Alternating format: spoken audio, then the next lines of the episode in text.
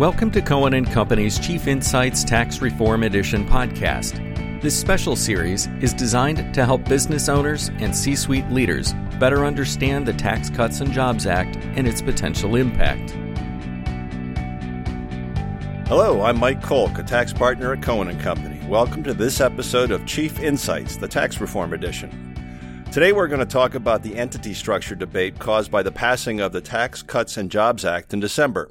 Specifically, we'll explore whether business owners should be reconsidering their entity structure in light of the new tax law. I'm joined by Chris Madison, also a partner in our tax department with a large base of closely held business clients asking questions about their business structure since the new law was enacted. Welcome to the podcast, Chris. Hi, Mike. I'm glad to be here. And you are right. Since the Tax Act was passed back in December, there's been a lot of press devoted to the new 21% tax rate that applies to C corporations. As you know, since the 1986 Tax Reform Act, a significant number of our closely held business clients have been organized as either subchapter S corporations or limited liability companies taxed as partnerships. With the passage of the new act, those clients are now asking, does it make sense for them to convert from either that subchapter S or LLC tax as a partnership to a C corporation, primarily to take advantage of the new rate? So, Mike, does it make sense for those clients to convert their existing entity structure into a C corporation? Well, it's interesting because the 86 Act that you referred to essentially eliminated the ability for a C corporation to avoid the tax on the sale of its assets and liquidation. That creates a double tax scenario, which has been plaguing us for, for many years. So the new flat 21% tax rate is a real boost to the earnings of publicly traded companies that previously were paying 35% tax. But it also narrows the gap on the cost of this double tax analysis. We also have to keep in mind that the new tax law also enhanced the flow through entity taxation, which would be LLCs and S corporations, and added new section 199A, which allows for a 20% deduction of the income from those entities. The problem is that provision is very complicated. It also at the higher income levels limits the types of industries or companies with wage and property levels that can take advantage of that. The goal there, however, is to cap the highest rate at 29.6%, so closer to 21. But in order to do a, a, proper analysis, we have to go apples to apples. So just for a moment, take hypothetically a married filing joint couple using only the standard deduction. If we want to look simply at the marginal tax rate, they can have taxable income of up to $189,000 and still only be paying a 22% tax rate, which is roughly the same rate as the corporations. However, because the corporation's rate is flat, it's more appropriate to look at what the effective rate on those, that same couple might be. So if this couple had at least $400,000 of adjusted gross income, their effective tax rate would still be a flat 21% because of the use of the lower tax brackets.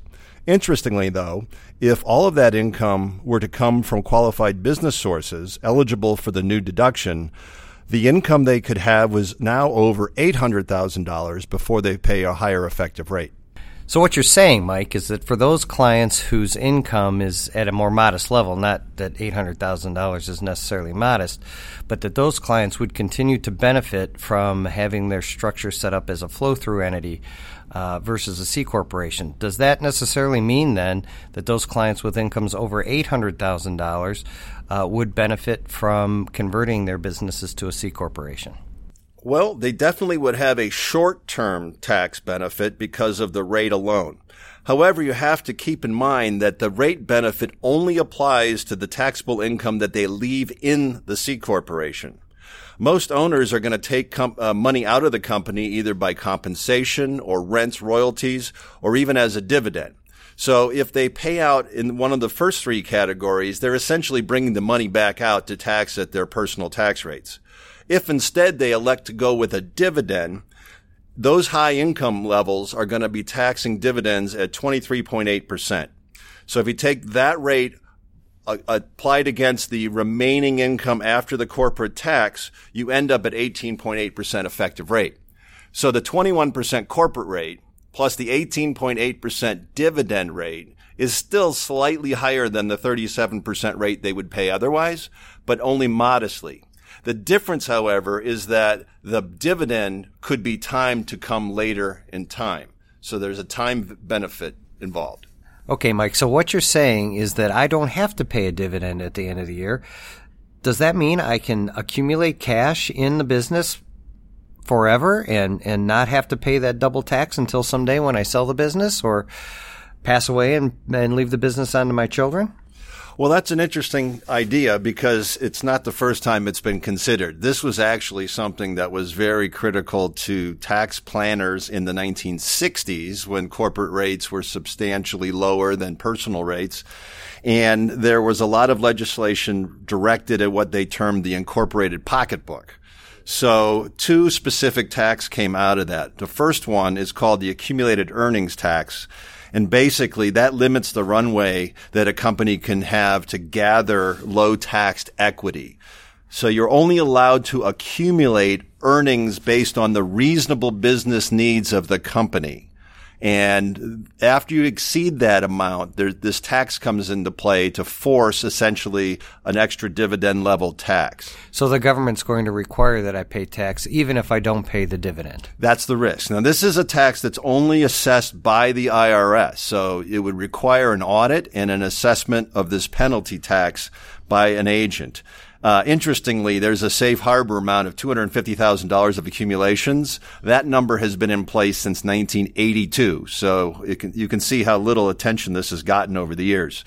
The second tax, however, you have to worry about is not one that's assessed only by the IRS. It's self-assessed and it's for, it's called the personal holding company tax. And what this is based on is when the revenue, you've accumulated so much income that the revenue of the company is more than 60% from what I'll term investment type sources. It's definitely uh, a little more specific than that, but for those companies that have so much interest, dividends, royalties, other forms of revenue that it exceeds the gross revenue of the business, this tax kicks in. So it prevents you from doing that. So you're saying that I can't leave all this cash to accumulate forever without facing some other potential tax issues. Right. Um, so, what about those cases where a business has a meaningful cash need? For example, they're earning and, and reporting significant taxable income, but that money isn't being paid as a dividend or a salary to the shareholders. Uh, it's being used to acquire equipment, to reinvest in the business, to pay down debt. Wouldn't those taxpayers benefit by being a C corporation such that they're paying less tax currently and therefore would have more cash at the end of the year to make those reinvestments back into the business? Absolutely. So in those circumstances, a company that is does have essentially reasonable business needs can take advantage of the lower rate and not have to worry about the penalty taxes. The problem is that if you were an S corporation and decided to do this to take advantage of this opportunity, the changing to a C corporation is a, is a more of a one way door, or at least it's a door that doesn't swing back for some time. What I mean by that is when you're an S corporation, you revoke your subchapter S status and become a C corp you have a five year waiting period to reestablish yourself as an S corporation. Once you do that, there's another five year waiting period for something called the built-in gains tax. Built-in gains tax is there to replicate the double tax a C corp would have for a five year window, window after making an S election. So by doing that, you have to wait you can't just have a re- ready to sell business and say, guess what? I want to avoid the double tax. I'll make my S election. And then all of a sudden I'll only have single tax. You have a five year window. So the point here is that we're in 2018. The rates are very attractive. Everybody going to look at this and say it's a great thing to do. The problem is that you can't even become an S corporation again until 2023 at the earliest. In between now and 2023, we had the midterm elections this year. We have a presidential and congressional elections in 2020 and more midterm elections in 2022 there is a reasonable chance that if there's a change in the politics of the government, there could be a change in the tax laws, and you may be stuck with a higher tax rate, not the one that you thought you were going to get. Wow. So, so far, Mike, it sounds like what you're saying is that clients thinking of converting to a C corporation have a lot of things to be worried about. Are there any reasons outside of the tax rate alone where a client would benefit by being a C corporation? Well, I think there's a lot. I mean, I'm not trying to make it sound like C corporations are not attractive and not something to consider in a closely uh, held context. One of the great examples is that Section 1202, which has been in place for many years, only applies to C corporations and specified qualified businesses and it allows the owners to avoid all the tax on the sale of their stock as long as they've held it for five years from when they had uh, created the C corporation. So while there may be a double tax on a dividend, there might not be a double tax if they qualify under 1202 on the sale of the business at the end of the day. Right. And this is actually very commonly used in the tech industry. So a lot of new tech companies are formed as C corporations just for that reason. The other benefit now under the 2018 rules is that C corps no longer have to worry about alternative minimum tax. And they also don't have limits on their state and local tax deductions the same way as individuals do, given the, the change related to itemized deductions. In fact, we have clients that are making, in some states like New York, you can be a C corporation for state purposes, yet you're a federally taxed S corporation. So we're, we're creating a, a C corporation context there to take the tax deduction for the New York tax on the corporate return and not have it limited by the $10,000 limit for the individual. Another benefit of C corps in Ohio is very obvious because they don't even pay Ohio income taxes. It's just the CAT tax, the same as if they were a flow through entity. But I think honestly that the best use of a C corp in most of our client circumstances seem to revolve around times when you can use them in combination with a flow through entity. You know, some kind of bifurcation of the taxable income so that some of the income is taxed to the flow through and some of the income is taxed to the C corp. So you're trying to get the best of both worlds there. Exactly. I mean, a perfect example of when you could do that would be for those individuals with flow through entities that might have limitations to take the 20% qualified business income deduction I mentioned earlier, they may find a way to insert a C corporation into their business model that takes away some of the taxable income, lowering the flow through amount that goes to the owners and then enabling them to take the 20% deduction. Or Meals and entertainment expenses are further limited than they have, have been ever before. Sometimes it's better if those non-deductible expenses get trapped in a C corporation where the technical cost of not having that deduction is only 21% as opposed to something higher with a flow through entity. And then if you really want to get a little more creative, you can have concocted ideas where you have a a flow through entity that is partially owned by a C Corp, so it has 51% of the ownership and maybe has a fiscal year, which would create a deferral for the remaining 49% of the income that would come through. There's a lot of things that can be done. It's very facts and circumstances driven, and it's definitely something that brings C corporations more to the fore than they had been in the past. Yeah, so clearly there's a place for C corporations in closely held business tax planning, but it sounds like what you need to make sure of is you're not letting that rate tail wag the dog. I agree. I mean, it's very true. You got to look at this stuff as a great thought exercise on paper, but we, if we don't see any real net benefits, we're not going to suggest that the client puts those into action. It's another useful option for us to consider, but it's certainly not a no-brainer. That's great, Mike. Thanks. Thanks for all your insight.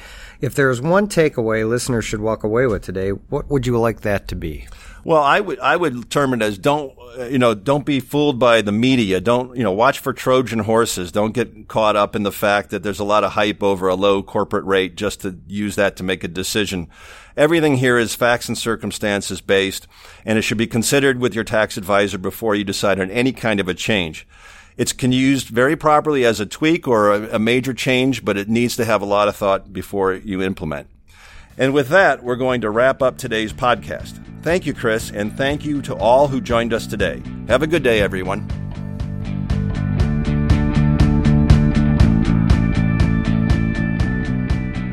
We hope you enjoyed this episode of Chief Insights Tax Reform Edition. Subscribe to this podcast series at cohencpa.com slash podcasts. To gain more entrepreneurial insights that may impact you, visit us at cohencpa.com slash impact.